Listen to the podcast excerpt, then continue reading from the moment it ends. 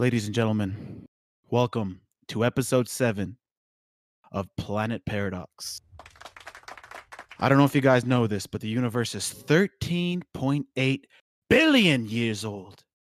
Yet here you are with me, Gilgamesh, and Ryan Lion. What's up, you fucks? Nothing, bro. We're big chilling over here. Just ate some dank ass pizza. Now we're just ready to vibe, fam. Doing okay there. Yeah, okay there.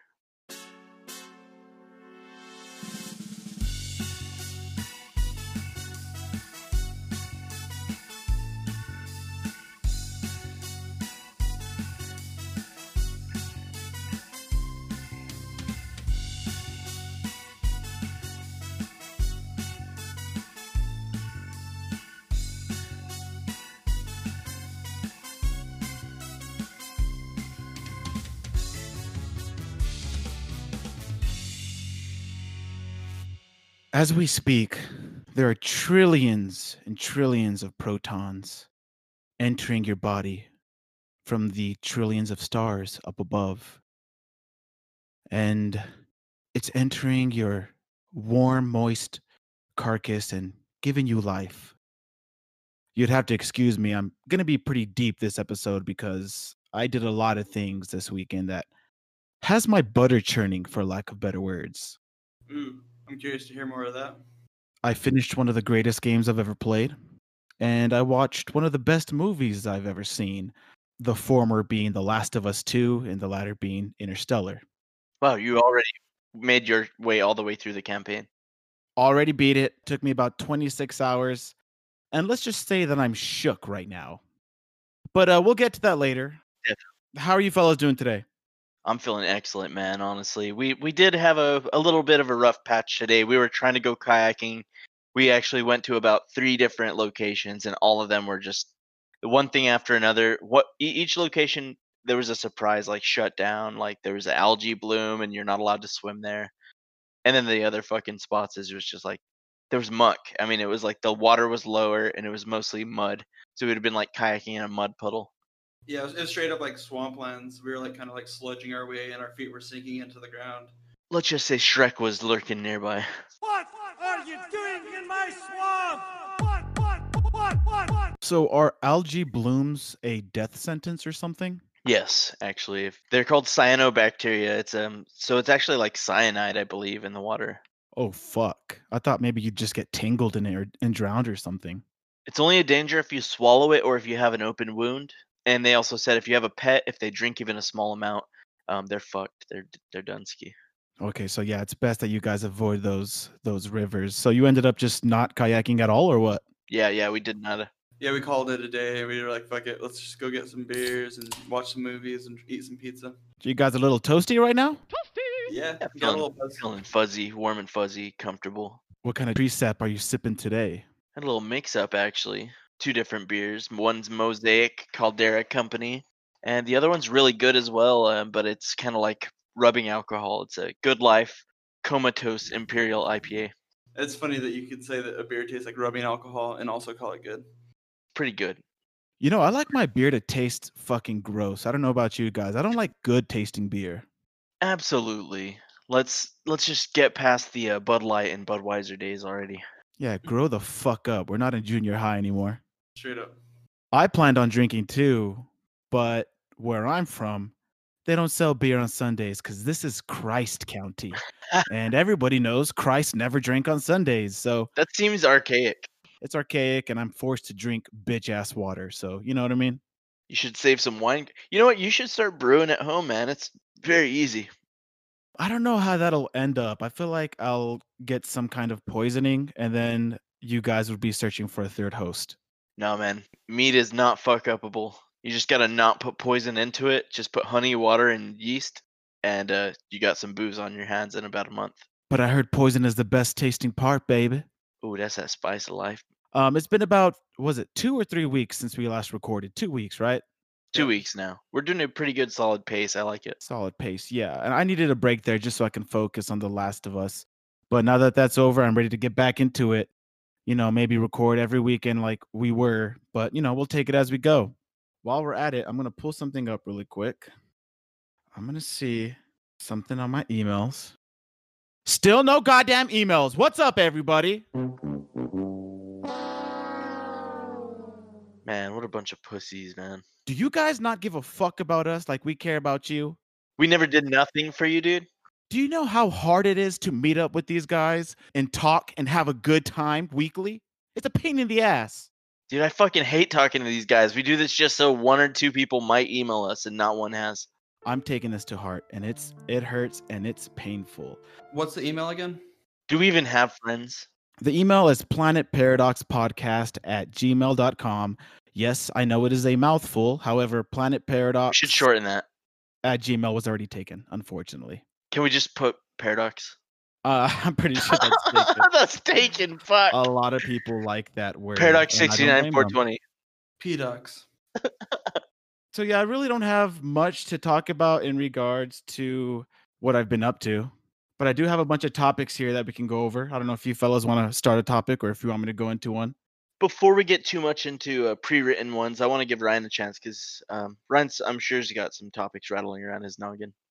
Well, m- Tim just now showed me this pretty dope show that was called. What was it called, dude? Oh, pee pee poo poo pee pee poo. Pee pee poo poo. Something like that. Oh no, uh, hyper hard boiled gourmet report. It's on Netflix. Jesus Christ, that's a mouthful. Yeah, hyper hard boiled gourmet report, and it's worth it. I swear to God. The first episode you're gonna watch: ex cannibal child soldiers living in a graveyard, surviving in Liberia. And these Japanese fucking documentarians go into this graveyard where these guys, it seems like they might kill them with a machete, but they end up being very chill. Whoa. So it's not a comedy? No, it's not a comedy. It's re- very real. It's the most real, raw food documentary I've ever seen. How do you find this? I I watch I look for uh, Japanese and Korean television. I really enjoy food shows, so naturally I find Japanese food shows. It's tribute, dude. Um, the, the episode I watched was basically um some J- these Japanese reporters going to um LA. They were going to LA to see like gang battles there and see how what they eat, and they're like They wanted to wa- find out what was up with the Bloods and the Crips. and What um, the Bloods and Crips eat? Yeah, it's straight up like hood as fuck. It looks like real life. Like these dudes are just like sitting in a garage and they're like tattooing the homie in the fucking chair. And um, they like interviewed the, some ladies and they're like, yeah, all our husbands are in the same prison together and stuff. it looks like the kids shack, but they're actually doing dope tattoos back there. Wow. I'll have to check it out. By the way, I got to tell you guys so I'm on Anchor right now, right? Which is the website that we use to make this podcast. And I recommend to anybody who wants to make a podcast to use. It's the easiest way to make a podcast and get it shared across all platforms. We actually eventually have to make an ad for it. So we'll talk about that a little later. However, I pulled it up and it gives you a bunch of statistics, right? We're just a little under 300 plays. So that's great. Thanks to everybody who's listening. I have to give a couple shout outs here. One of them is my buddy Chase C Dub, one of the biggest gangsters I know out in Las Vegas. He's listened to every episode. He's always hitting me up, wanting to know when the next one's coming out. So shout out to him. Hell yeah. Shout out to Estevan Rojas. No shit. I love you, Esteban. He actually messaged me this last week telling me how he loved your little story about getting abducted, Gilgamesh. oh shit. that story, along with the Silent Hill soundtrack, was the most therapi- therapeutic thing he's ever heard. Is that how you say it? Thera- therapeutic? There you go. So shout out to him. He loves it. He also says he loves the, the stories of our grandma. So we'll have to bring her up a little more as well. Oh hell yeah. I would love to have grandma on here. We have to be like we have to act right on that episode, but We have to, yeah, we have to watch what we say and we have to talk about the slave trade and all that bullshit. Gramita would be hilarious on the pod though. She'd be great, dude. We'd find out a whole. We should ask her to tell us fairy tales from her times, you know. I actually just hooked her up with Netflix, and she has been going on a binge of every slave movie that she can find. Oh, why is she so into that, man? Did she watch um has she seen Roots? I think she has. Hmm. I don't know. That's fascinating, man. Yeah, speaking of, before I continue on with our statistics on Anchor, I do want to send you something uh, an exchange between Gramita and I. Our Gramita has to be the sweetest, cutest lady in the universe, man. Okay, so check this out. Our grandmother loves Judge Judy. yeah. She has me hooked on it. She has our grandfather hooked on it now, and she watches it every day. And usually, when it comes on, that's usually about the time they release breaking news and shit that's going on in the world. So there's a lot of times they won't show Judge Judy, and she gets devastated every time. Check out this message she sent me if one of you would like to read this exchange. Okay, so I'm gonna read. the- It's a starts out as a grandma, right? Yes. So grandma's in the black text. Yeah. Okay, gotcha. So we're starting out with my grandma speaking here. No Judy funeral for George Floyd on all morning. Paradox. No, I know it. My day is ruined. Paradox. At least a black man is getting praise. Yes, she was devastated, but I told her, Grandma, this is what you want. You want these people to be respected and recognized. it's an awakening. Did she leave you on read after this, or was there another response? I haven't spoke to her in days. she just straight dissed your ass. Damn, son. Bet she lit Illuminati out for George Floyd, dude. Grandma just cut, cut you out of her life, dog. So I've been cut out of my grandma's life. And at what cost? Anyway, let me get back to the statistics on Anchor. Yeah. Our most played podcast is episode one. Of course, everybody was hyped for it. Episode two also has a lot of plays. Three took a little dip, but they came back up in episode four. Really? So Yeah. uh, equivalent. There's not one that's doing worse or better. Right now, episode six is the least played one, I guess, since it's the most recent. But um, bear with us, people. We're getting into a groove, okay? Don't abandon the ship yet. All right, we haven't hit the iceberg. Yeah, and share it if you have anyone. Send us an email. What's your favorite or what is the shittiest episode and why? I would love to hear that. We're trying to hit that spot. Ninety-nine percent of our listeners are in the great United States of America. Where's the percent? We have one percent in Germany. Really? Interesting. Yeah. Hey, what's up, my homies in Germany? up, what do you dog. say in Germany? Like big ups? Um, no, I was gonna say no. I was gonna say, but I don't think that's what they say in there. Please email us. I want to hear from our German homie. It's from Thuringia. I don't know where that is, but somewhere in Germany. So shout out to the Thuringia region and spread that shit to your homies who speaks English. Um, dude, speaking of Germans, I was just watching Indiana Jones. Have you ever watched any of those films? I've never watched them, and I can't wrap my mind around why it's so good. Like, what makes it so good? You know what it is? It's the scenes. It's the way that they cut the imagery. It's literally the way they shot the scenes. It's like every scene is framed to where there's some action going on. I was telling Ryan earlier, I was trying to ignore Indiana Jones in the background while I was like washing dishes and shit. But I was like, there's a fucking boulder chasing this guy. I gotta pay attention for a second. You know what I mean? One ridiculous thing after another. Dude, I swear to God, at one point there's a monkey who belongs to Nazis, and it does a Sieg Heil, it does a it does a Hail Hitler thing, the salute. Whoa. and it fucking you can look up this clip online. It's on online. Um, hitler nazi monkey indiana jones. But this fucking monkey does a nazi salute. It's ridiculous. At one point, there existed a Nazi monkey. yes there was a nazi monkey and by the way the director steven spielberg's jewish so. I mean, think about it. That monkey doesn't know they're just acting. yeah he doesn't know what he just did was incredibly wrong but i want that monkey to apologize or he's canceled as far as i'm concerned Yeah, that's fucked up, and I refuse to watch this movie until the monkey releases an apology video. it's raiders of the lost ark i want to hear an apology or no more raiders of the lost ark that's where i stand Raiders of the Lost Ark. nazi God monkey. damn, 1981. That monkey is dead as fuck, dude. That's what I say, dude. Oh is he way- dead He has to be. Well, that doesn't absolve him of his sins, though. Let me look up a monkey lifespan real quick. Does death absolve you? That monkey's burning in hell.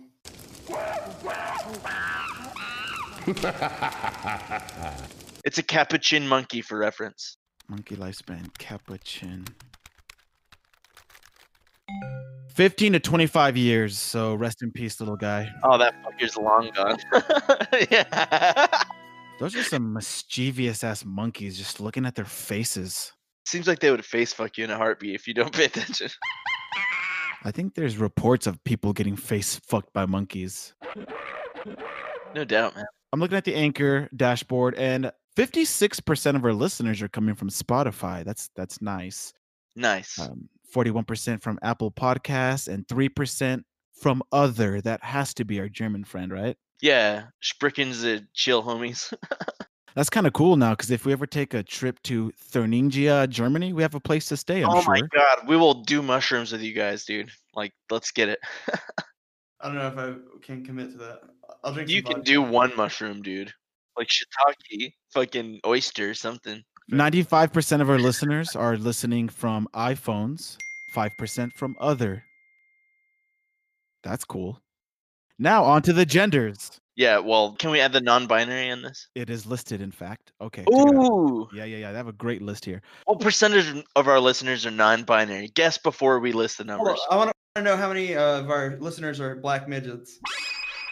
Unfortunately, that is not listed on this website. They need to fix their shit and incorporate black midgets. God damn it. I wish we had just one. Fucking god damn it, dude. Take a guess at how many percentage of our audience is male. Ah, probably Price most. is right. Price is right rules. You can't go above. Closest to the number. Okay, I want to. Seventy-five percent is a very solid guess. That's that's high though. I'm gonna say sixty-seven percent. Riney, you win a brand new car. 82%. My God, yeah, of course it would all be guys. We're disgusting Our fuck. podcast is a sausage party, baby. Shout out to cousin KK listening to Amarillo. Yeah. Oh yeah, also cousin Jesse. Jesse said he loved the shit. He thought it's funny. Shout out to my homie Alex. 13% of our listeners are female. Hey, Shout out Sheila. it's just Sheila listening 13 times. This is that certified real trap shit. Sheila, Alicia. Alicia does not listen to this. I this. did not let her listen to this shit. I, I would not. Yeah.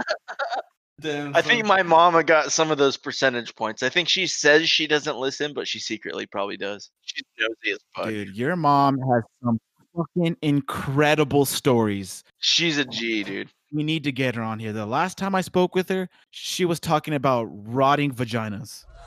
Oh man, yeah, she's she's inter- encountered a lot of stank ass hoes in her life. Rotting vaginas, people covered in shit. Great material. I loved it. milk bags. Milk bags, indeed. We have 5% of our listeners are not specified, so who knows what they are? Unicorns, so to speak. I don't even think they know what they are. That's great. I like that. Why do we got to put a label on it? Just swing your shit around, whatever it is. And finally, ladies and gentlemen, the percentage of non binary listeners we have Drum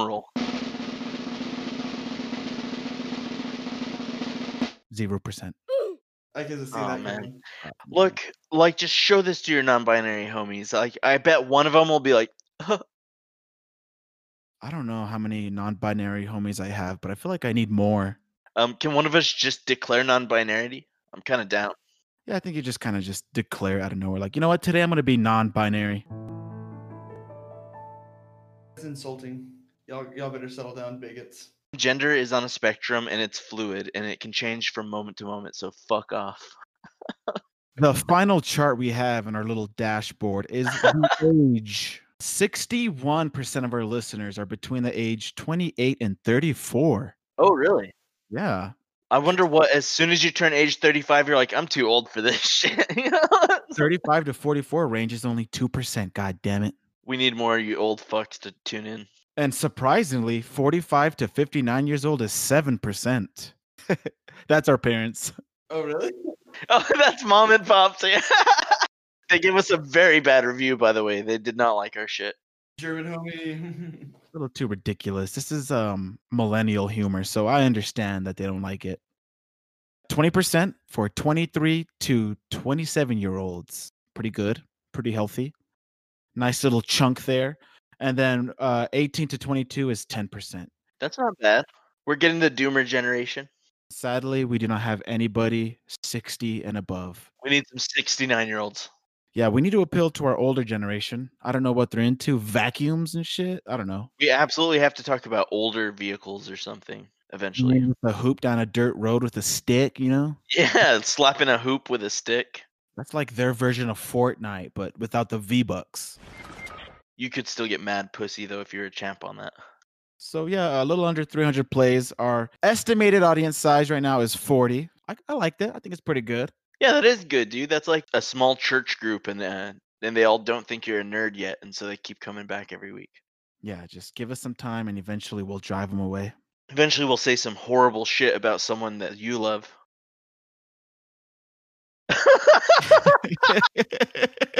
Everyone gets all quiet. It's finally, oh man, dude.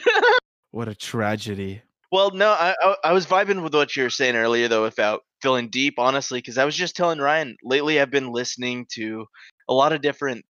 Really, it's theology is what I'm getting into, man. I'm, I've I've been listening to the Norse mythology. I just listened to the origin story for Norse mythology.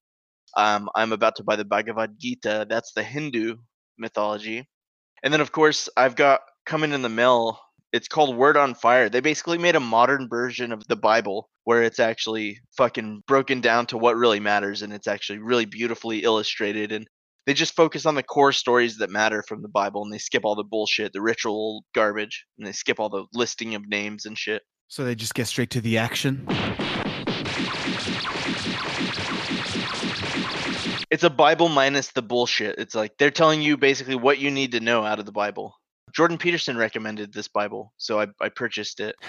Um, so I'm, I'm waiting for that still. But yeah, I've been just basically reading about a lot of different religions and beliefs, and I think that I told Ryan like I found myself like crying when I'm watching a movie, but not in a bad way. Like I'm connecting with my emotions, I guess, in a way that I haven't in a while. It feels good, you know. Like uh, there'll be something happy as fuck that happens. Like a, an old man meets his daughter that he hasn't connected with in years in a movie, and I'll start crying it from that beautiful moment of connection.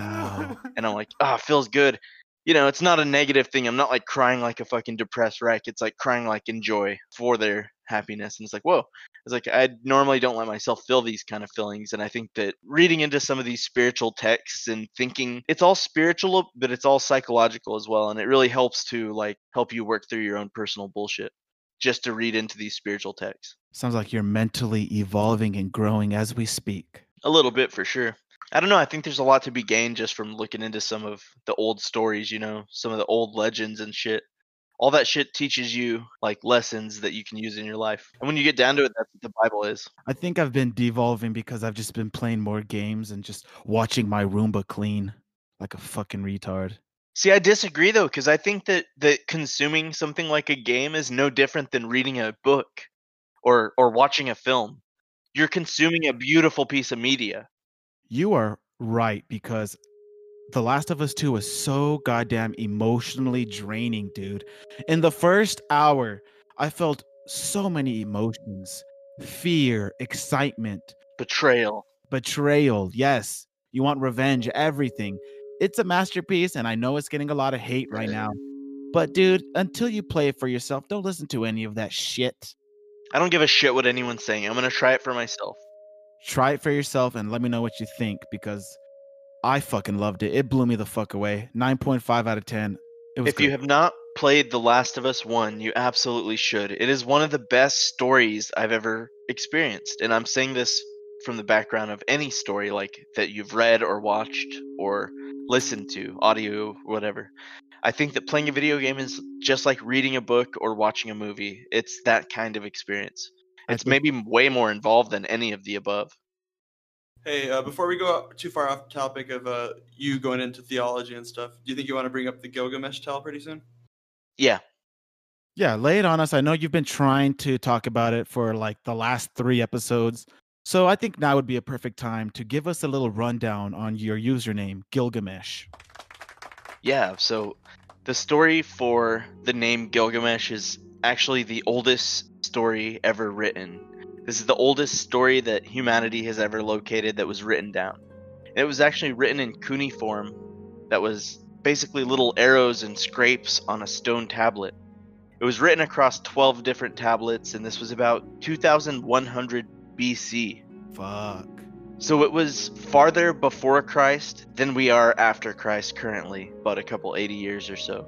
So we're almost as far after the creation of, of the tablet, after Christ's birth, basically. But so we're, we're it's basically a 4,000, 5,000 year old story. And this story is actually the classic hero's journey. It's pretty interesting. It's pretty simple. The whole story comes down to a couple main characters. And for the sake of time, I'm going to skip the names of some of the simpler background characters and shit, but the people that really matter in the Epic of Gilgamesh.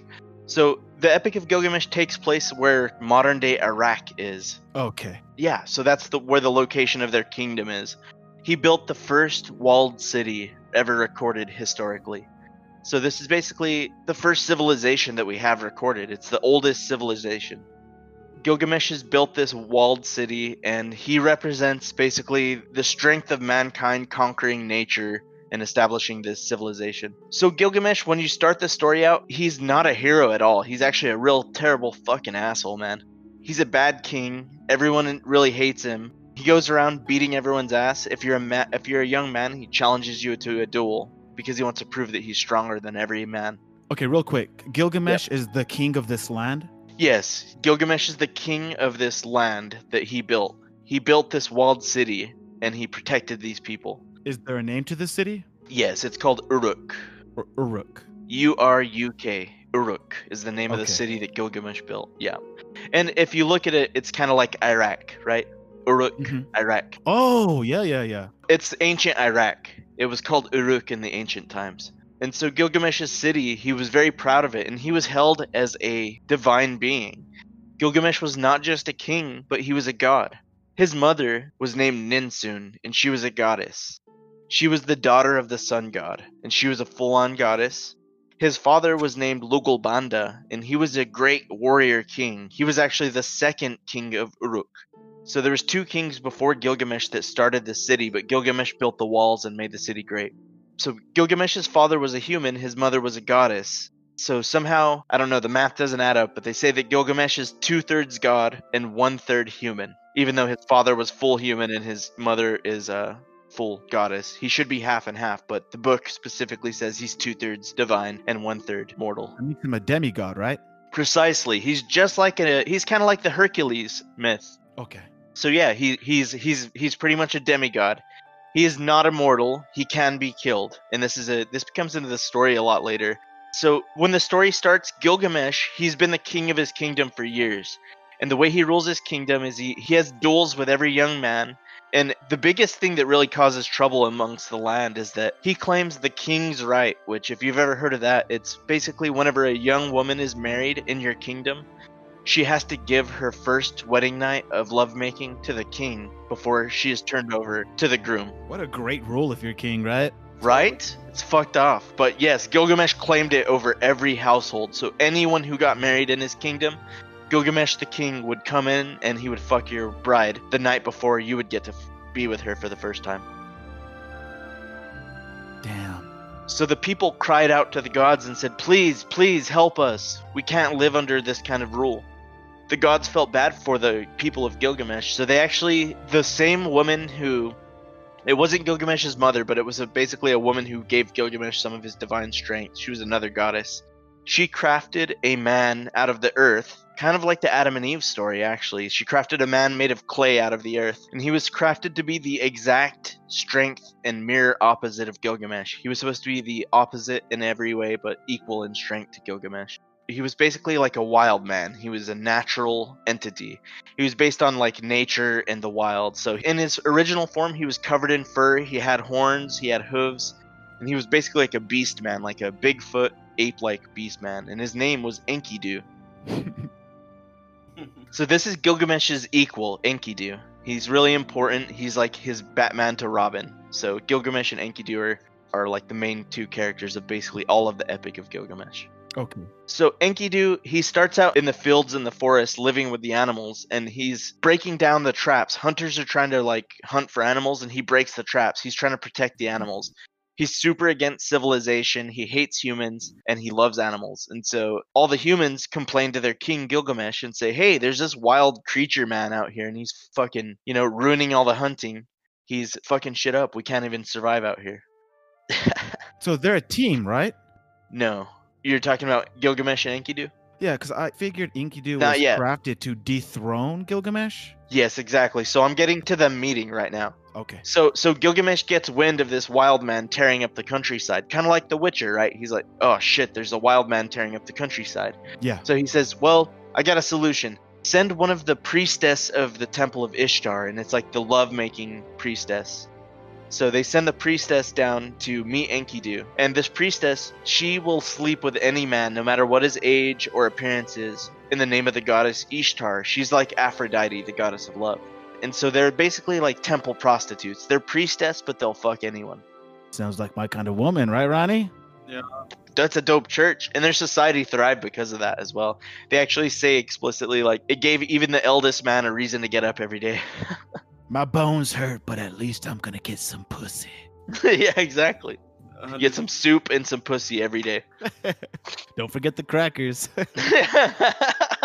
so anyway, um, so the temple priestess, this temple prostitute, goes to Enkidu and she finds him drinking water at the well where the animals drink. And she lays herself out naked and he fucks her for a very long time. And I'm I'm telling you, it's it's not just a very long time, it's a ungodly amount of time. The original manuscripts said it was for seven days and seven nights that they made ravaging love. of straight fucking. Yes. However, this is from the 19th century tablets. Fast forward to the 21st century, and they discovered a new section of the tablets that was missing, where they uncovered that they in fact had sex for not seven days and seven nights, but for 14 days and 14 nights. Doubled it. they doubled their time of lovemaking. Yeah, they had a break in between, but they did have another seven day fucking spree. No wonder he's a god. So this Enkidu character, they they make him out to be a very masculine, equal to Gilgamesh. You know, he's out here fucking, he's doing incredible things.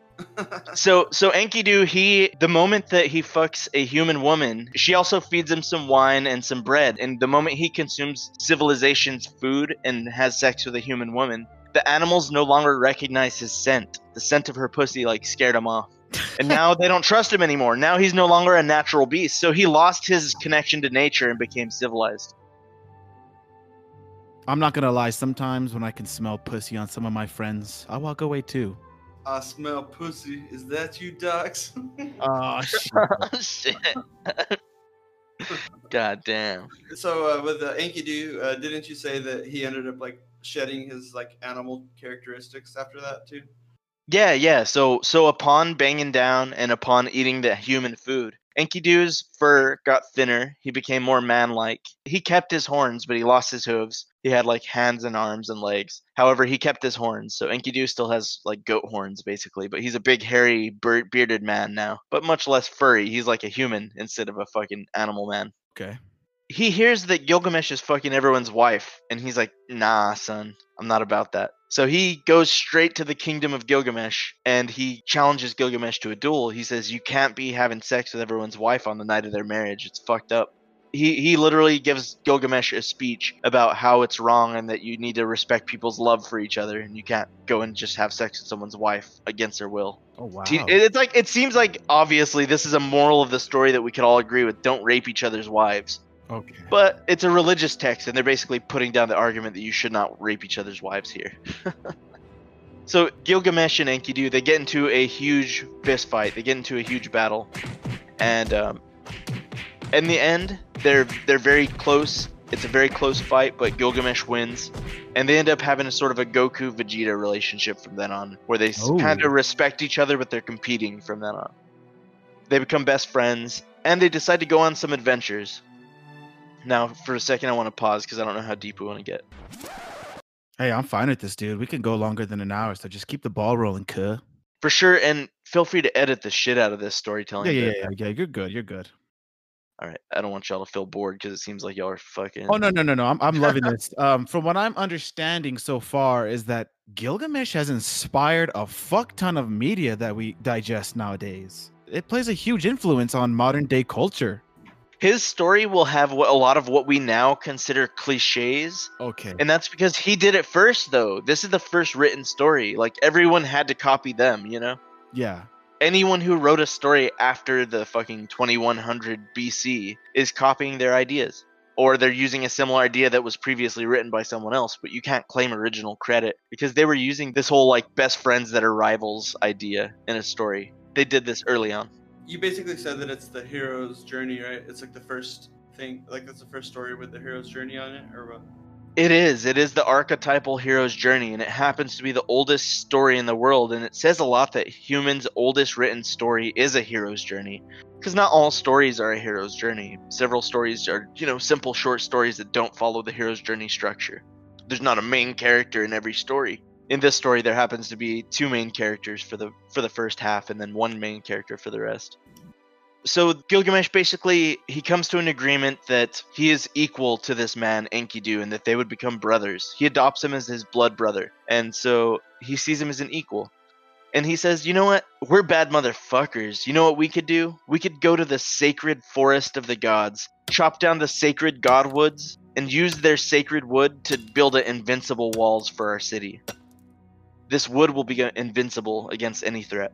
Sounds power hungry to me. a little bit power hungry, right? A little bit, and also a little bit blasphemous. He's he's trying to steal from the world of the gods. And does Enkidu just go along with this, or does he? Enkidu, throughout the story, he was built to be the opposite of Gilgamesh, and so a lot throughout the story, he kind of cautions Gilgamesh to consider taking a careful route. Instead of discouraging Gilgamesh's route, he says maybe we should prepare before we set out. And so Gilgamesh agrees, and he says we'll pray to the gods. Gilgamesh doesn't actually realize that most of the gods that he prays to are actually his family. Okay. So Gilgamesh's mother is a goddess. We mentioned that early on, Ninsun. Well, she's the daughter of the sun god. Gilgamesh, his personal god, he is taken as the sun god. So his grandfather is actually his personal god, and that is Shama. His name is Shama, the sun god. He represents the sun. Shama. Yeah, it's it's S H A H M A T, Shama. He's a representation of sunlight and the truth and illuminating darkness and purging evil. So it's basically like the light of truth and the heroic light that banishes evil, the fire that purges evil. And Gilgamesh has taken that as his savior. That's his personal emblem that he he uses to bless his battle and his travels. So Gilgamesh and Enkidu pray to the sun god. The sun god grants his blessing and says, "You'll be protected on this voyage." And Gilgamesh prays to his mother, the goddess Ninsun, and she agrees to protect them with a sacred cloak. Basically, it's the invisibility cloak from Harry Potter. Tight. yeah, because they're going to the sacred forest of the gods. And one thing about this forest is that it's guarded by the guardian of the heavens. The guardian of the heavens is a horrible demon named Umbaba. I'm loving these names, by the way.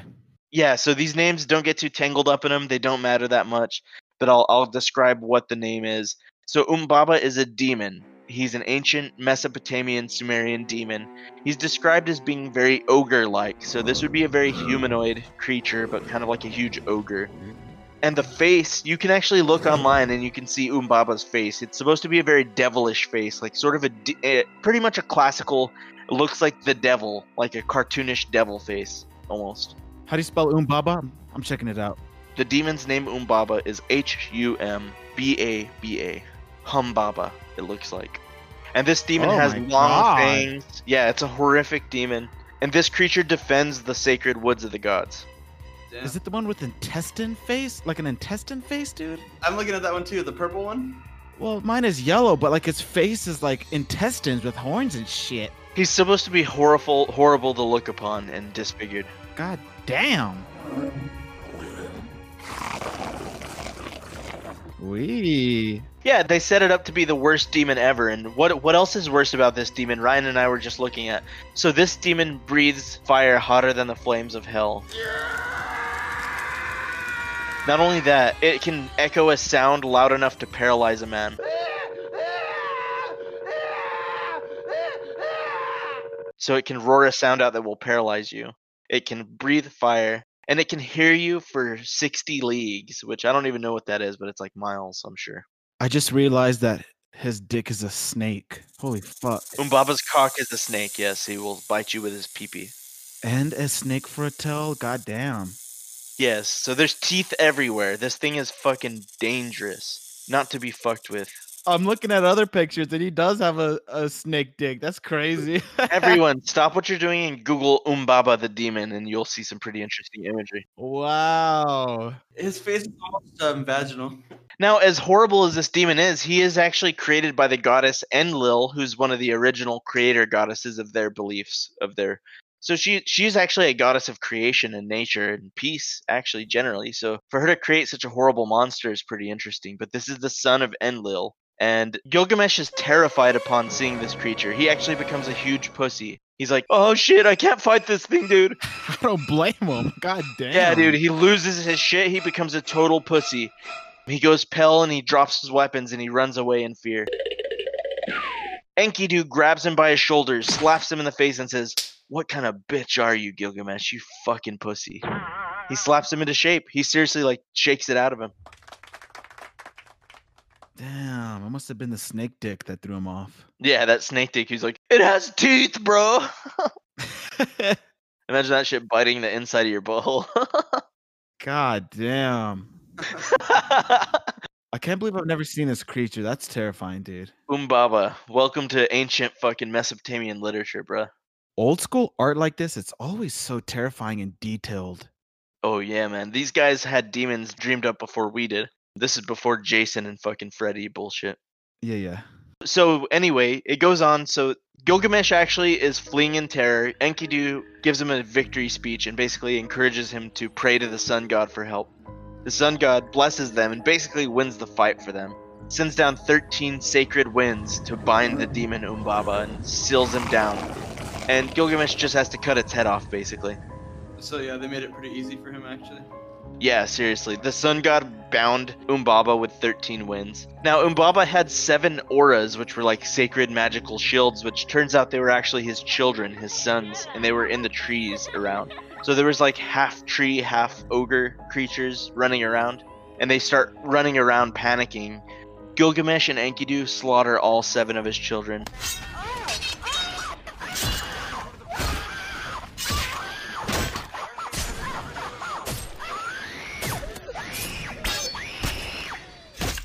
They slaughter all of Umbaba's children. They cut Umbaba's head off. They cut down all the trees in the forest. At one point, Enkidu actually is very sad and says, We've created a wasteland of the sacred gods' forest. Like, what will the gods think? They're going to be mad. And Gilgamesh is like, Fuck it. Let's go home, dog. He doesn't give a fuck. Gilgamesh is the voice of unreason, and, and Enkidu is the voice of like considering and like, Whoa, this is fucked off. Does he build a raft out of the carcasses of the tree children? Yes, they build the raft out of the sacred godwoods, and they also steal a bunch of the sacred godwood because they're going to build a temple out of it. They're going to reinforce the walls of Uruk with the sacred wood. They killed all those gods and um, that demon for no reason, pretty much. Or That demon would not allow you to harvest the sacred invincible wood they needed to strengthen their walls. So they had to kill the demon so they could harvest that wood. well, why'd they want to harvest it in the first place? Because the wood is invincible. I mean, I guess that makes sense. But It's the wood of the gods, and if you had wood of the gods building your city, you have an invincible city. Invincible wood, Riney? You don't think that sounds great? Imagine having a bow staff that never breaks. I was just wondering if they had like some type of enemy they were preparing for or something like that.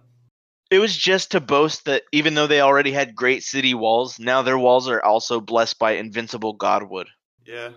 It's a pretty big flex, basically. That's all it was. Honestly, it was just a. You're right. It was for no reason, and Enkidu was guilty about it afterward. He felt very bad about it, and he reflected on whether it was worth it to anger the gods. I mean, honestly, when I look at Umbaba, I'm like, that thing deserves to die. Honestly. Yes. yeah, it's a fucking horrible creature. I do not want to live in the same universe as a creature with intestine face and a fucking a snake dick. That thing has to die. You're right.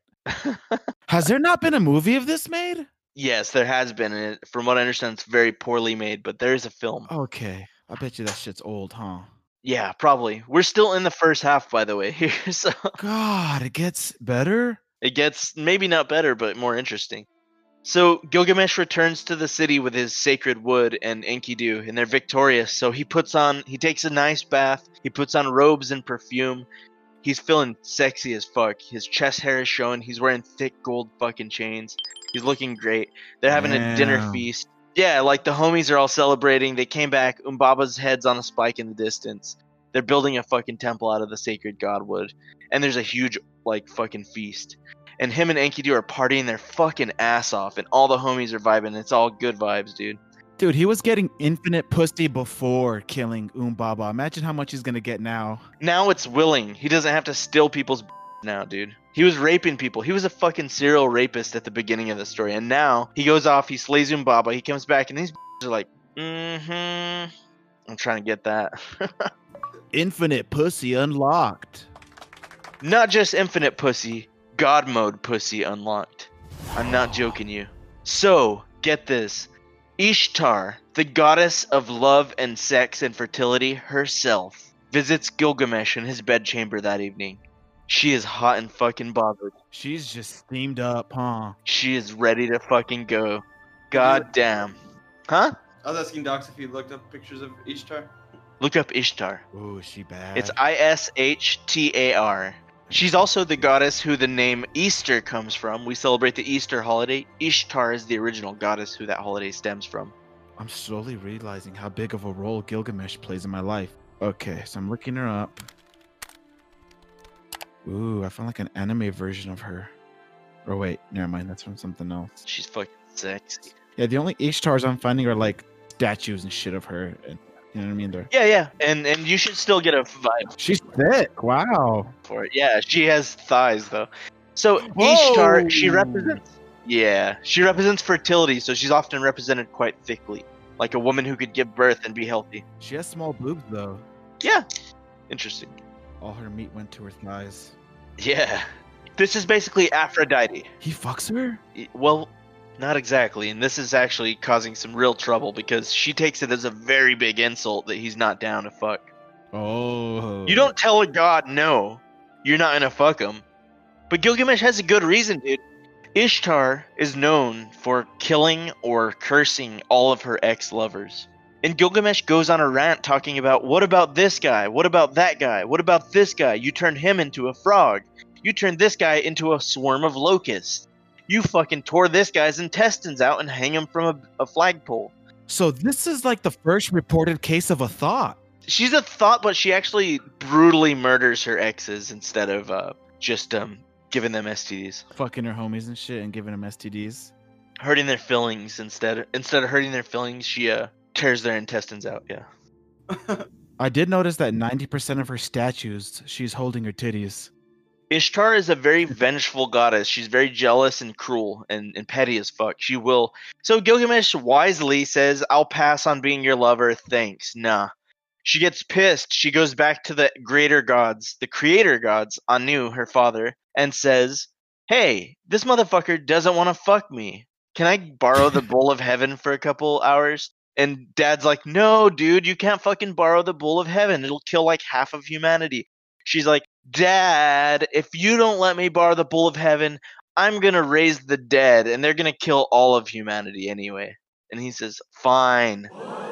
So she threatened to raise the dead and kill all of humanity if he wouldn't let her borrow the bull of heaven to attack Gilgamesh. So the, greater bull, like as an animal? it's an animal, it's a Taurus, like a fucking bull with horns, like a male cow. I'm looking all this shit up. Yeah, man, the Bull of Heaven, it's clad in golden armor, it has golden wings, and the moment the Bull of Heaven landed upon the earth, it killed half of the humans on earth instantly. The earth cracked in half. Damn, just by landing? Just by landing on earth, the Bull of Heaven killed half of the humans on earth instantly. Gilgamesh and Enkidu, without any divine assistance, grabbed their weapons and charged the Bull of Heaven. The gods were not on their sides. They attacked the Bull of Heaven together. They sliced its fucking head off. They killed it together. Enraged, Ishtar screamed in the background, wailing to the heavens. She was screaming so loud that the stones were crumbling all around them in their civilization, and they had to shut her up. Damn. And so Enkidu was quickly he chops off the back leg of the bull of heaven and he slaps Ishtar in the face with the bloody meat of the bull of heaven. And it shuts her up. She stops crying. The picture I sent is him about to cut off the leg. You see that in the Discord? Let me check. Or something. He's either gonna cut the leg off or fuck it. That is Enkidu pulling the leg off the bull of heaven. Damn. I gotta say, you guys definitely ought to look up all these pictures as you go, um, because it's pretty fun to see him with the story. Yeah. Yeah. this is great. I'm just like steady looking it all up on Google while he goes, but continue. If you guys hate this, by the way, we're not gonna do storytelling that frequently. But uh, if you love it, hell, we'll do it like once every quarter or something. Anyway, So she does not like getting slapped in the face by the Bull of Heaven's haunch, and I think they go on to describe that she sees the Bull of Heaven as her own child. So Ishtar is furious that she was just slapped in the face by basically her own child's bloody leg, and she curses Enkidu to a painful and miserable death. And just then, Gilgamesh gets a horrible vision. He starts to dream of Enkidu dead, and he tells Enkidu like what's going on with this? Like, I'm having horrible dreams of you dying. And Enkidu tells him, Don't worry, my brother. I'll be fine. I'll be by your side. I'll fight by your side till the end. Well, shortly after the feast and everything is over, Enkidu's stricken down with pain in his stomach and he curls over and just starts wincing in pain. For several days, Enkidu is in agony, just fucking brutally fucking in pain for so many days. Enkidu is in agony, ah. screaming at the top of his lungs, and, En- and Gilgamesh doesn't know what to do. He can't help. So he starts building a golden colossal statue of Enkidu in the city of Uruk. Well, Enkidu dies and he's still the- alive by this time, right? Oh no. Enkidu dies of his of his horrible wounds or his horrible pain in his stomach.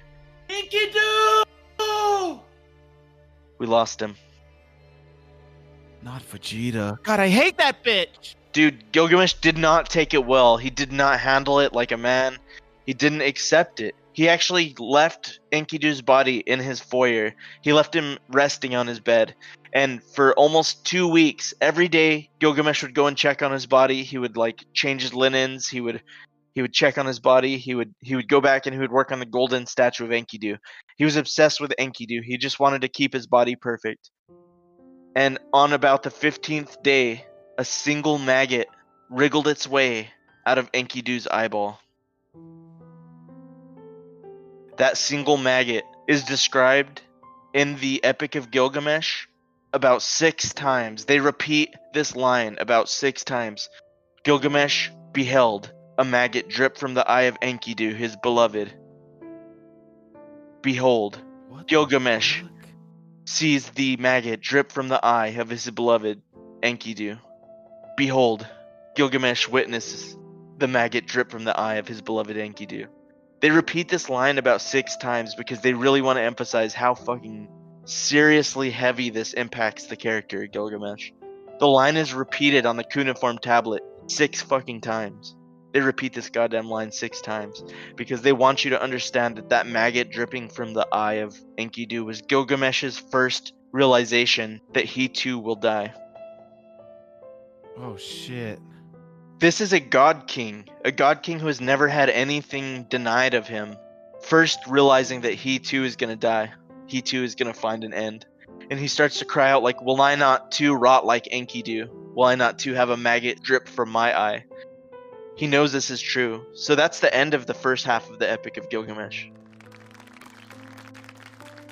He was faced with his own mortality.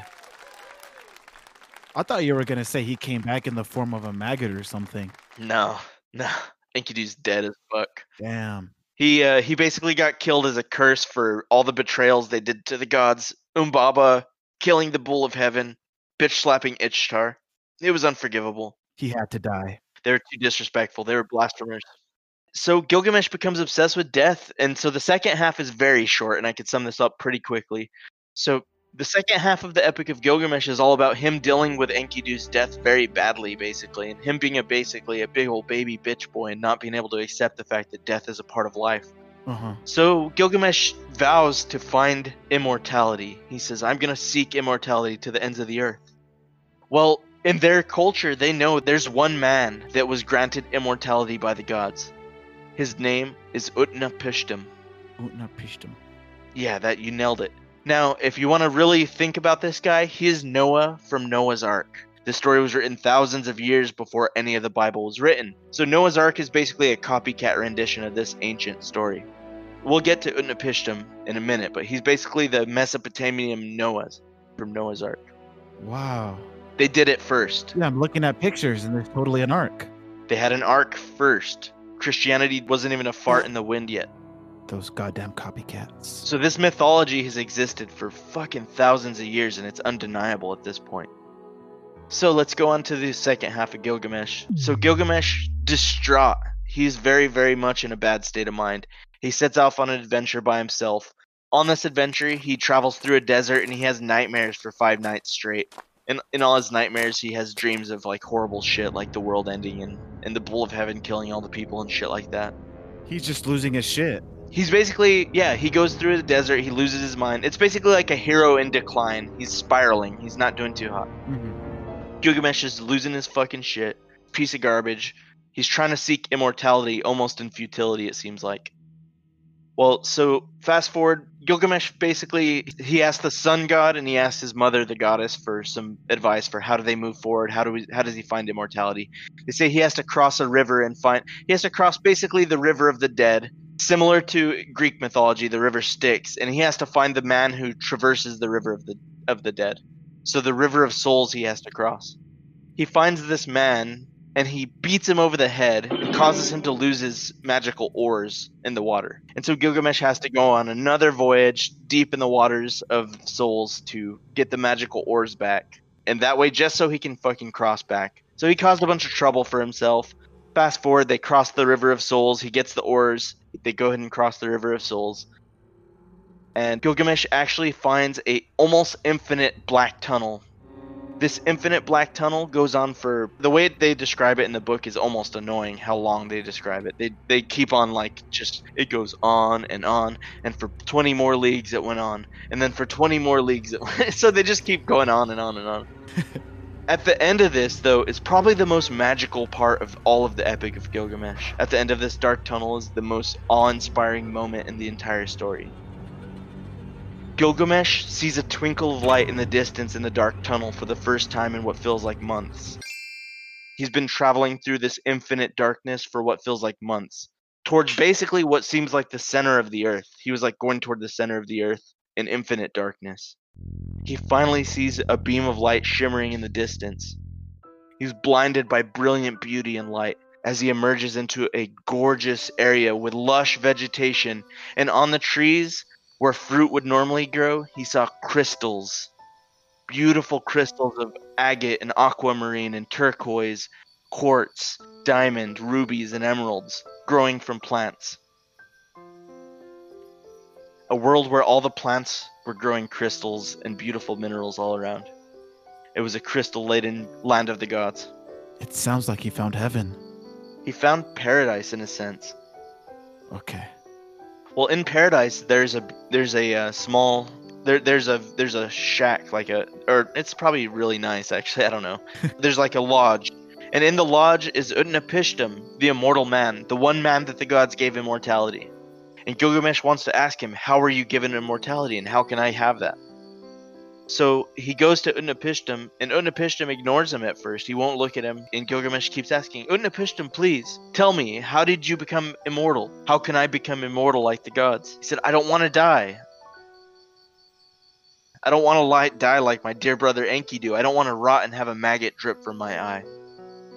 Utnapishtim tells him, Gilgamesh, you're a fool. Every man must die. You're not a god. And he says, but you're not a god either. He, you know? Yeah, yeah. He's like, You were made immortal. Like, how do I do it? He says, I'll tell you what.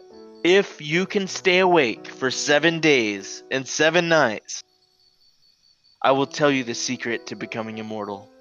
So Gilgamesh, he, by the way, he hasn't slept this whole time. He's just been traveling in a fucking infinite tunnel for like three months, and he didn't sleep that whole time. He didn't take breaks. He was just walking the whole time. He's pretty fucking tired at this point. So he figured seven days ain't shit then. Oh, but he's tired, yeah. Yeah, yeah, he figures seven days ain't shit then, but he doesn't account for the fact that he's exhausted from his travels. So the farmer says, Dear wife, would you please bake a loaf of bread for every day that Gilgamesh sleeps? And so, to prove to Gilgamesh how many days he slept, he awakens some days later, and the, the baker shows him, Look, look how many, or Utnapishtim shows him, Look how many loaves of bread my wife has baked in your days of sleep. And there was like mounds of bread. It's like he slept for like several weeks and um, some of the Oh. bread is like moldy and rotten. He's like, these are the breads that we baked at first, and these are the breads we bake now. So these ones are fresh, and these ones are moldy as fuck. He's like, yeah, you're 60 breads deep, bro. You slept for 60 days. You fell. Like, I'm not telling you the secret to immortality.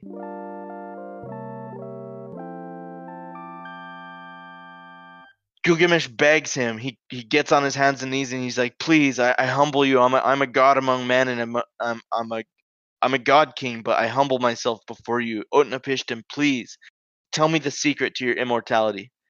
Utnapishtim has no reason really to tell him, but he just basically says, "All right, fuck it, I'll tell you the secret." Fuck it. yeah, there's no reason he should tell him. There's like the moral of the story. He failed his trial, but he still tells him what he was going to tell him anyway. Doesn't make sense. Whatever. What a good guy. And Utnapishtim says, Look, dude, fine. You can be immortal. You just have to get this sacred plant. There's only one of this plant in the world, and it's in a sacred place, and it's very fucking hard to reach, and it's miles away. So I'll spare you the horrible details. They'd go on another long ass description of Gilgamesh traveling through a, another like several weeks of horrible travel, and it's very repetitive. The tablets repeat themselves a lot when he's on travels. It's like Gilgamesh had nightmares. Gilgamesh had a rough time. Gilgamesh pooped his pants somewhere in the desert. Anyway, Gilgamesh has a bad time basically for several weeks. And eventually he finds a sacred body of water where the sacred plant is growing. And it's deep, it's miles under the water, but to get there he has to tie stones to his feet. God damn. So Gilgamesh has to tie stones to his feet to sink to the bottom of the ocean floor, and he finds the sacred plant at the ocean floor. Barely able to breathe, he surfaces back with the plant, and he returns home victorious. He has the plant of immortality. On the way home, he takes a bath. And every time you're on a voyage home from a successful victory from an adventure, you have to like take a bath. It's like you have to cleanse the chaos of adventure before you re-enter the city. So Gilgamesh takes a bath and he strips off all his clothes and he leaves the sacred plant by the waterside. And a random snake comes up and steals the fucking sacred plant. Never to be seen again. What? He got bamboozled by a goddamn snake. He got bamboozled by a random snake. It wasn't even a sentient one. So Gilgamesh is fucking pissed. He goes back to Utnapishtim and says, "What else is there for me?" And Utnapishtim says, "That was it. That was the last sacred plant. That was it. Like you could have been immortal, but uh, there's an immortal snake You now. fucked up. Somewhere out there, there's an immortal snake. What a plot twist. What a tragedy. So the Epic of Gilgamesh is truly a tragedy of Gilgamesh in a sense that he did he doesn't succeed and his friend dies. Yeah, I was about to say this is a great happy ending, and a fucking snake steals the plant. Well, so there is a bit of a happy ending though, because Gilgamesh goes on back to his city, and he reflects on the fact that he will die, but he's comforted in the walls of his city. He says, "Are the walls of our city not great? Are they not strong? Have they not protected us for decades? Will they not stand as a testament for decades to come?" Basically, he said, "I've done a lot of great things in my life, and people will remember me at least for a few decades." What Gilgamesh could have never ever hoped for was that 5,000 years later, some stupid motherfuckers on some podcast are still talking about him. It all led up to this moment. So he finally accepted his death. son. he finally accepted death and that life is impermanent. That's the moral of the story. To enjoy the beauty of your your existence and your life and take stock in what you have and be grateful. I feel like that's a great story because, you know, a lot of people are afraid to die and a lot of people don't accept the fact that they're going to die. And I mean, if Gilgamesh can do it, so can we. We'll be fine. Gilgamesh, I think Wow. appealed to me because he's such a fuck up. Like he fucks up left and right on this story. He's not a good hero. He actually like sucks balls. And it's crazy to think that's the very first story that we found. Like it's it's wild. What does it say that the first humans knew to be humble enough that even their god heroes were flawed characters? He was half divine. He was more than half divine, and he was still a very flawed character. Yeah, like he wasn't OP or anything. He wasn't perfect He made a lot of stupid ass decisions, just like we do every day. because Gilgamesh was ultimately human. He was mortal. He was more human than God. It's really interesting stuff. You told that so fucking good. I visualized it all. I felt like I just went on a spiritual journey with you fellas. Dude, it's a religious text. It, it is it's the first and it really it covers a lot of spiritual shit from other sources, you know, like we just hit the Noah's Ark story. We hit like parts of Babylonian story and stuff like that. Yeah, that's crazy how they did the whole Noah's Ark thing. What you say, thousands of years before Christians brought it up? Several thousands of years, yeah. Did they just kind of ignore that fact or what? Well, you'll find the flood mythology in several myths. You'll actually see one in Hindi, I think, as well. There's a flood mythology in other myths. It's interesting. Maybe there was a massive flood. Yeah, yeah, yeah. Because I mean, these people had no way of communicating with each other. Imagine a flood of the world just for like, what if it literally was 40 days and 40 nights before the water receded enough for them to like to recolonize? That seems like something that's possible, you know? Sea levels to rise temporarily. Yeah. wow, that was fucking. I skipped a lot, by the way. If you guys are wondering, I did skip a lot, and it already went way longer than I wanted it to. Um, so I had to skip. Where can you read it? Like, is there like just? Yeah, I'll I'll tell you what, dude. The Wikipedia page for the Epic of Gilgamesh, if you just read tablet 1 through 12 on the Wikipedia part, you'll have a very good summary of basically the Epic of Gilgamesh. It does skip a bunch of stuff, but they cover it pretty well. And it, it's it's literally like a couple hundred words. It's really not a hard read.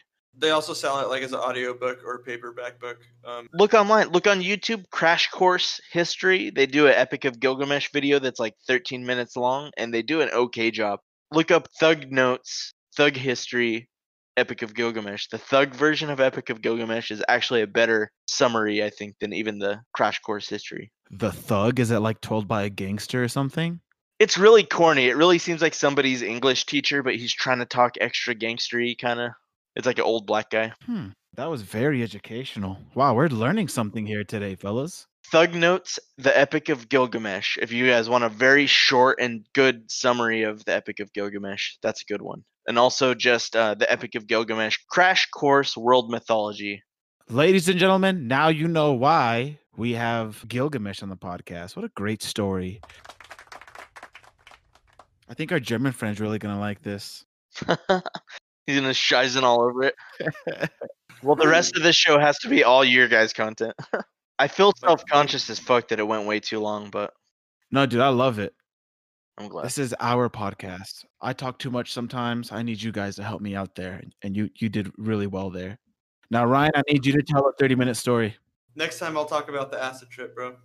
Damn, Ryan's perspective. Now, Ryan, you should just tell 100% your perspective and don't hint to people at first that you didn't realize what was going on. You should just tell it like, and all of a sudden I was, and then tell it how, where you were and stuff. You should tell it from your perspective Okay. 100%. I get that. Everyone loved to hear that, honestly. The way Gilgamesh told it, it was insane. I'd love to hear what was going through your mind during all that shit, as much as you could remember. It's pretty wild. You know what I mean? I feel like I remember most of it pretty well, so it's pretty crazy. Just the key highlights that you want to hit. Yeah. I do have a topic that I did want to cover that I was thinking about last week that I wanted to get across you fellas. And it does involve some things from the Epic of Gilgamesh death. Gentlemen, do you remember your very first experience with death? Can you think about the time that you realized that death was a thing? Yeah, for me it was really young, honestly. I, I my first my first encounter was death was a brutal brutal scene of a bunch of kittens, uh, just the bodies with the heads missing. Really? Yeah, I was definitely a toddler. I think I was probably like three or four years old, and we had a cat named Heathcliff. I remember the name of the cat, and this cat Isn't that a the- candy bar? yeah yeah Oh wait, I'm thinking of just the Heath bar. Yeah, yeah. and it was named after a cartoon cat. The cartoon cat was a male, I think, but this was a female mama cat. Anyway, she gave birth Uh-huh. in a cardboard box in our laundry room, and uh, she ate all the heads off her babies. The mom? The mom ate all the heads off of her own children, and just What the fuck? she left all the bodies. That was my first encounter with death. Why would she do that? I don't know, but from then on, I hated cats. Like I've I've always hated cats. I think cats are That's evil. brutal.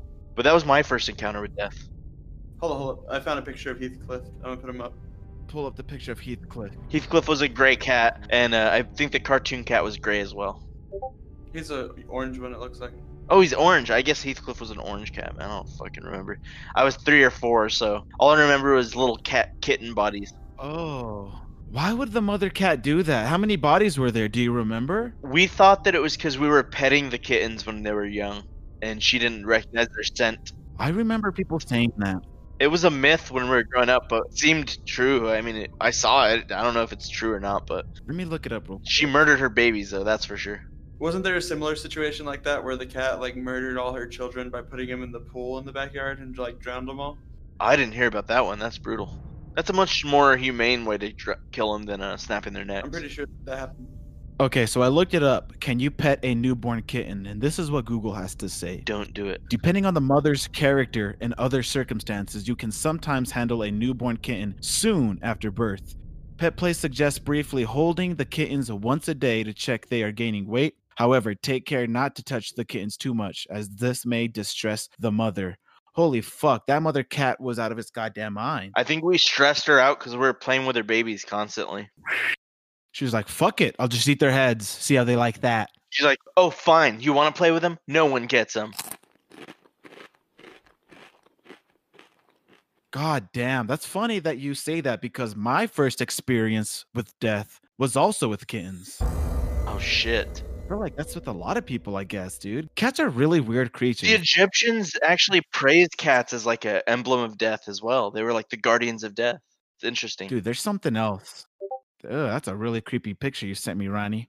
Um, but yeah, they're they're really crazy. The fact that just out of nowhere, you know, in three in the morning, they'll just start losing their shit, or you'll just be petting them, and then all of a sudden they'll look into the corner and take off like they saw a spirit or something. They're very odd creatures. I think one of the worst noises is like hearing cats boning down outside. You just hear 'em, Boning or fighting, just in general, they make some really odd sounds. Demonic almost. yeah. Uh, I want to go ahead and explain to you guys my first experience with death.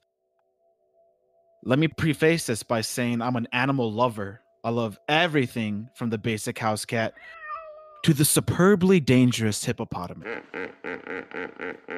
Well, you're about to be an animal fucker. Yeah, what you're about to hear, it makes me sound like the worst, an animal fucker.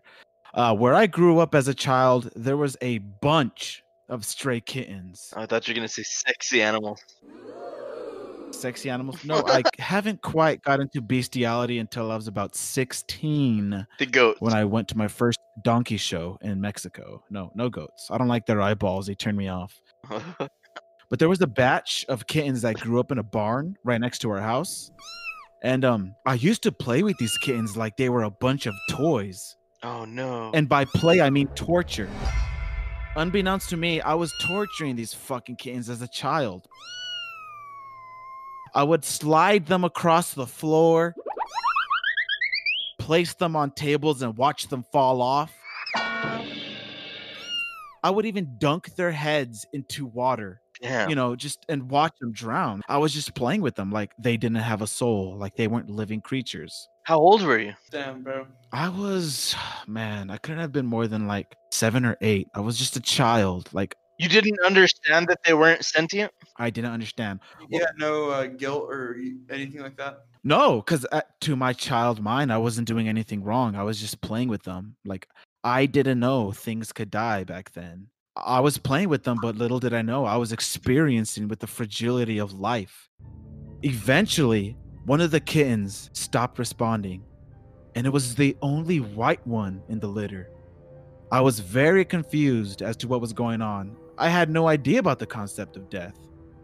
After sitting there in shock for a while, looking at its cold, motionless body, I decided I had to get rid of it.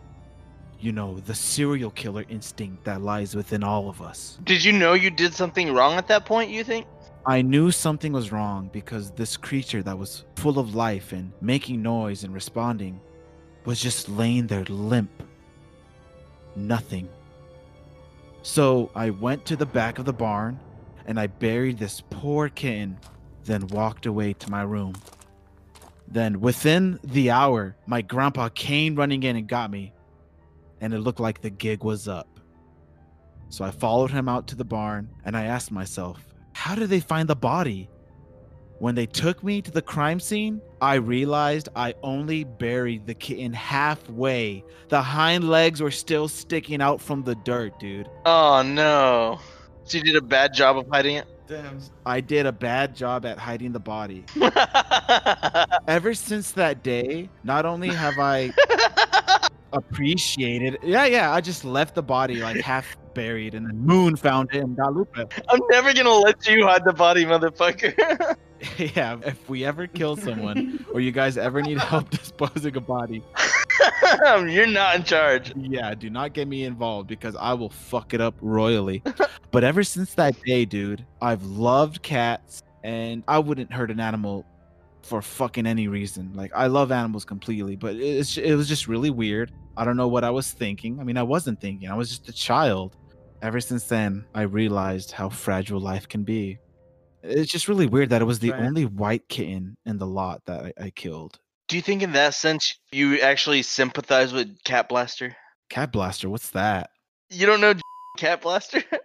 No, is that the guy who killed a cat or something? yeah, Cat Killer. Oh no no no no no no no no! Fuck that! Because I'm pretty sure he had an idea what he was doing, and he's just a sociopath. So you wouldn't kill a cat, right? No, fuck no, dude! I wouldn't kill any animal. What if it pissed you off? No, dude. I mean, I can't. I can't. I don't have it in me. I don't believe you did. I can just remember, dude. But imagine how fun it would be, Brian. You would torture him. It'd be so fun, dude. Oh, it'd be a blast, I'm sure. Grinding their faces against the concrete. Dude, it's it's just so crazy. Like, what the fuck was I thinking? I just remember just sliding them. You're a piece of shit. I remember dunking their heads in water and leaving their heads underwater. It's fucking horrifying. so, out of curiosity, um, do you remember how the kitten died exactly? Yeah, what was the final death knell? I don't know if it's from me drowning it or just putting it on top of like the shelf and just watching it fall off. Oh man. They were just baby kittens, dude. It was the worst. And um it's really haunting, but I mean, I would never do such a thing in this world and I think that kitten needed to die for me to learn my lesson or else to this day I'd still be killing. So you truly look at it like that was like innocent childhood exploration that you were fully innocent. You were fully innocent. I am fully innocent. Never in a thousand years will I kill a cat knowing what death is. I'm not fucking crazy, guys. I know you guys want me to admit that I'm nuts. It ain't gonna happen. Not on this podcast, all right? Brian, that's exactly what a serial killer would say. Dude, have you ever nutted on your own tum tum? Yeah. I've had my own nut pull in my belly button just like the rest of you guys. But yeah, um, what about you, Riney? Have you ever had what was your first experience with death? Um, well, me and Tim were talking about it recently, and I was like, I kind of remember being a kid and like being afraid of death at a young age too. And I'd like randomly wake up in the middle of the night and like start crying and being like, I don't want to die. I don't want my mom and dad to die. I don't want any of my family and friends to die. And like I'd start like panicking and like I'd like run to my parents' room and be like You're gonna die. crying, and they'd be like, Yo, they'd be like, calm down, we're not gonna die and stuff. And Like, yeah, you are though. they lied to me. Yeah, your parents are fucking lying to you, dude. Um, They're gonna die. So, but yeah, they used to just like chill me out and stuff. But um, I think my first actual encounter with death that um, made me realize like things that you love can die is whenever like my first dog that I I got to name Blue. Uh, we all lived together at, at this little house. It was like a ghetto little house in the neighborhood, but um, Pile Street. Pile Street, yeah. My parents let me name a dog, and I named him Blue because that was my favorite color, so I named him after it. But I, I don't know how old I was at the time. Pretty young, uh, probably like eight or seven. I don't know. One day, um, Uncle Tommy came to bring over some antifreeze or something for our pops, and he like left it in the backyard, and it was like in a easily accessible container, and the dog went and drank it, and ended up dying. oh. If you don't know, antifreeze is apparently fucking tasty. Try it out. Why would they make it so delicious? Yeah, I guess. I don't know. It's apparently sweet and delicious. Yeah, I think I found my dog dead outside, and Uncle Tommy was very sad about it. it was a real heavy moment for me. I remember I was like crying and pretty devastated, and um, we ended up having to have a burial for him, and I like left like some like tokens of memory and stuff for my dog. Aw, That was probably one of the Ugh. first times I experienced like a death type thing like that. damn, dude. It's brutal, but it's the reality that we all will die. I do remember an episode of the Rugrats where Chuckie had his roly poly that died. Remember that? Oh yeah, Melvin, Melvin, how sad was that? I'm surprised you remember his name. or it might have been Milton.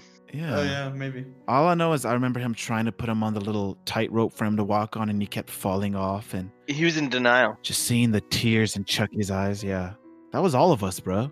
See, that was Gilgamesh in denial of Enkidu's death. Yeah. I also remember another time whenever it was a different batch of kittens. Like I said, where I grew up, there was a lot of kittens, but we had a dog named Sarge. Right? He was he was a uh, Oh no. he was a husky, and he was really cool. He was chill, and as far as I knew, he got along with the kittens. Until one day, I woke up for school, and I looked out the window and I saw something shiny in the grass. And I walk outside, and the entrails of one of the kittens is scattered throughout the yard. And I'm like, what the fuck?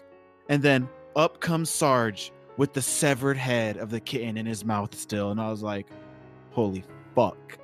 Did you rub his tummy? Damn. I said, good boy. He dropped in. I threw the head and he chased it like a ball. Just kidding. No. Oh my god! By this time, I I have already killed the kitten. So I was just like, okay, well, I can't I judge. guess, no, know, we can't judge him. I've done things myself. you didn't judge Sarge. It made me realize that I too am an animal. Um, that that's savage, bro. That does remind me of this other time. It wasn't a death, but we had a dog named like Cowboy or something like that. He tried to jump over like a six foot fence In half. and caught his nutsack on the fence. Oh, did he die Slit his nutsack open, and apparently there was maggots inside of his nutsack. already? Yeah. Shout out to Gilgamesh. there were maggots in his nutsack before he cut it, or because he cut it? They were there already. It cut open and revealed maggots. Yeah, it looked like he had an infection that we didn't know about or something. And we saw it because it slit his nuts open and there was maggots everywhere. He died. Yeah, he, he, I guess he died. I was pretty young at that time too. I've just heard stories, but He probably just gave up, dude. He's like, oh, not only did I cut my balls, but maggots came out. How embarrassing! I'm just gonna die. That's when we lived in Amarillo, so of course it was a disease-ridden, horrible place. That was a very mysterious time when you guys lived over there. I think that place is evil. yeah. I'm telling you, there's something in that water. feels evil. Every time I visit Amarillo, and shout out to uh, KK again and the rest of our family, but I felt like a lot of people over there are really apish. You know what I mean? Right? Very ape-looking, Neanderthalish. Please drop some Donkey Kong music here. Dun, dun, dun, dun, dun, dun, dun, dun, dun, dun. Yeah. Dun, dun, dun, dun.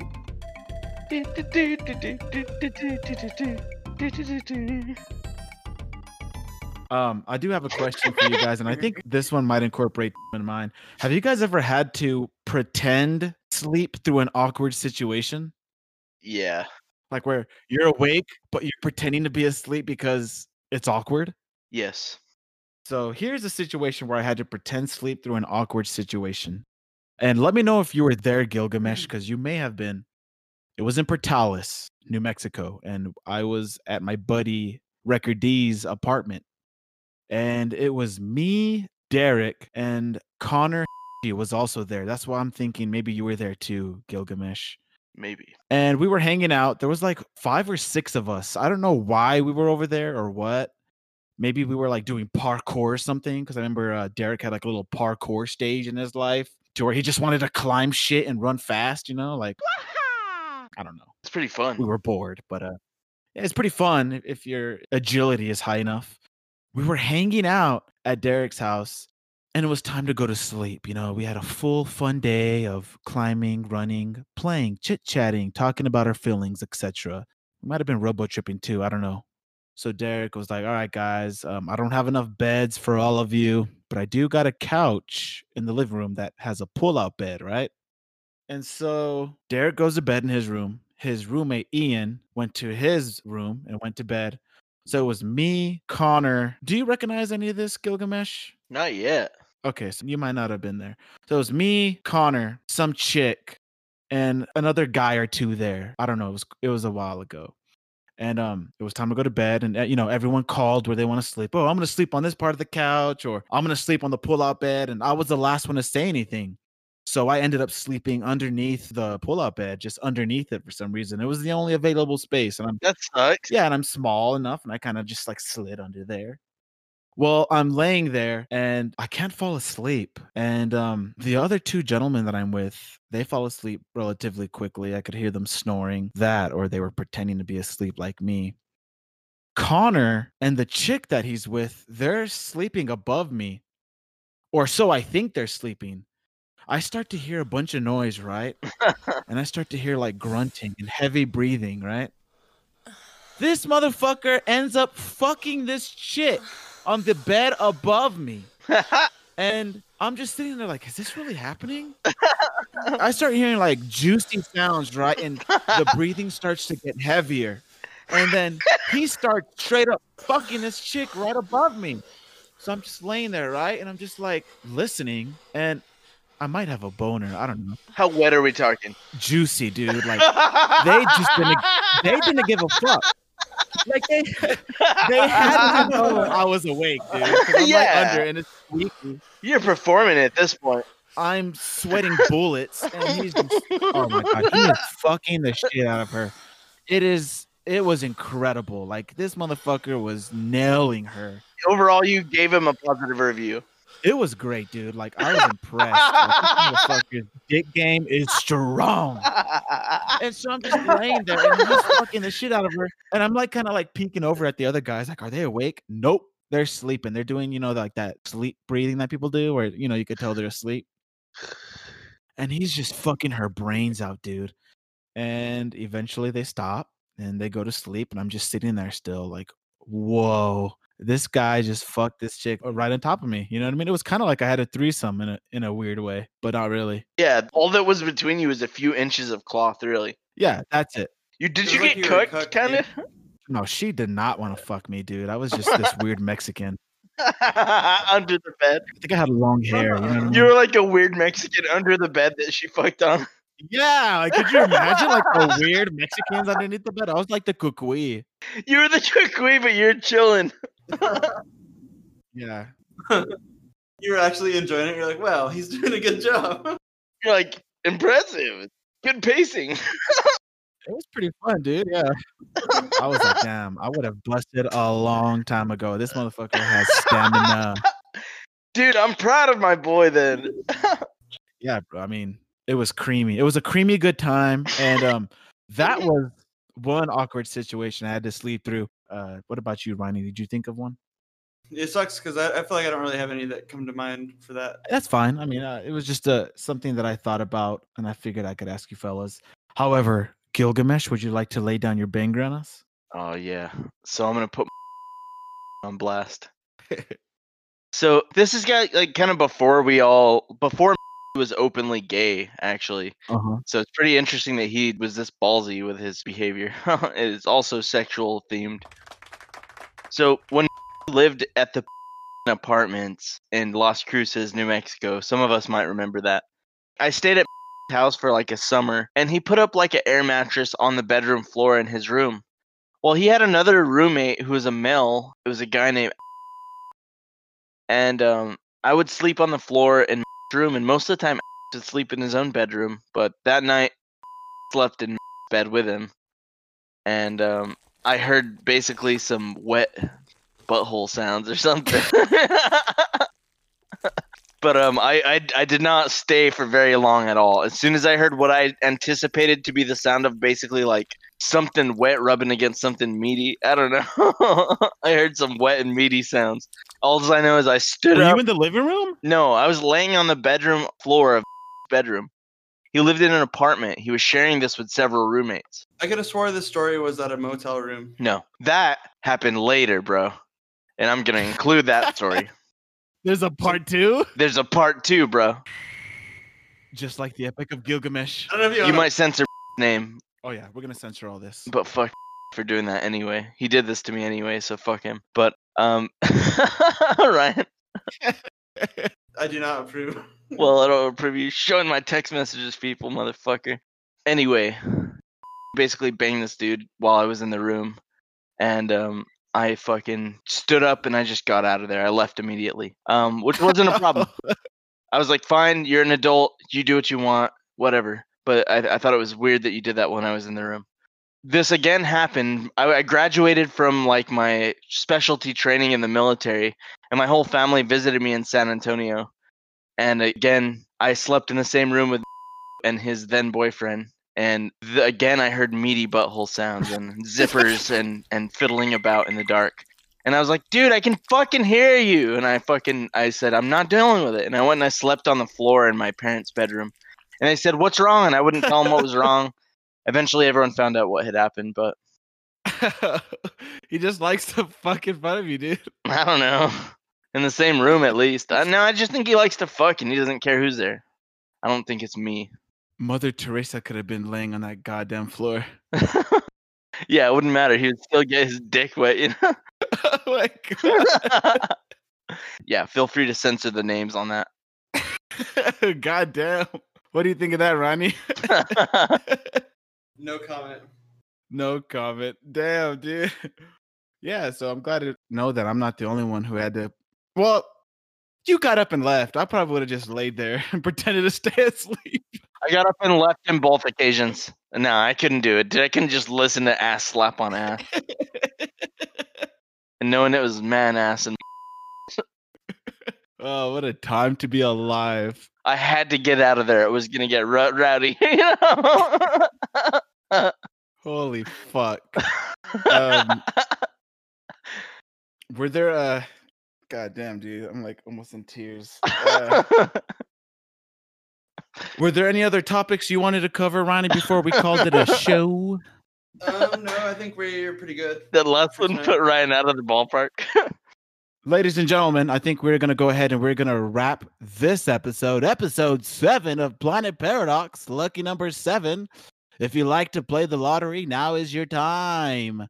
Once again, I would like to thank my two wonderful hosts, Gilgamesh and Ryan Lyon, for joining me today. What a great story, Gilgamesh. Thank you for giving us a rundown on your username. For sure. I feel like uh, less people are going to be confused about what that means. And uh, Ryan, thank you for being you. Thank you for having the ability to just make things better. I feel like you could wrap a grapefruit. You know what I mean? If I just gave you a grapefruit, you could just wrap it and make it into a nice piece. You can give me that chicken tender. Chicken tendies. You are a talented son of a bitch, and I'm glad to have you here. Thanks again for tuning in, ladies and gentlemen. If you want to write us with any criticism, questions, or just talk about how disgusting we are, Planet Paradox Podcast at Gmail is the place to go. On that note, ladies and gentlemen, I bid you adieu.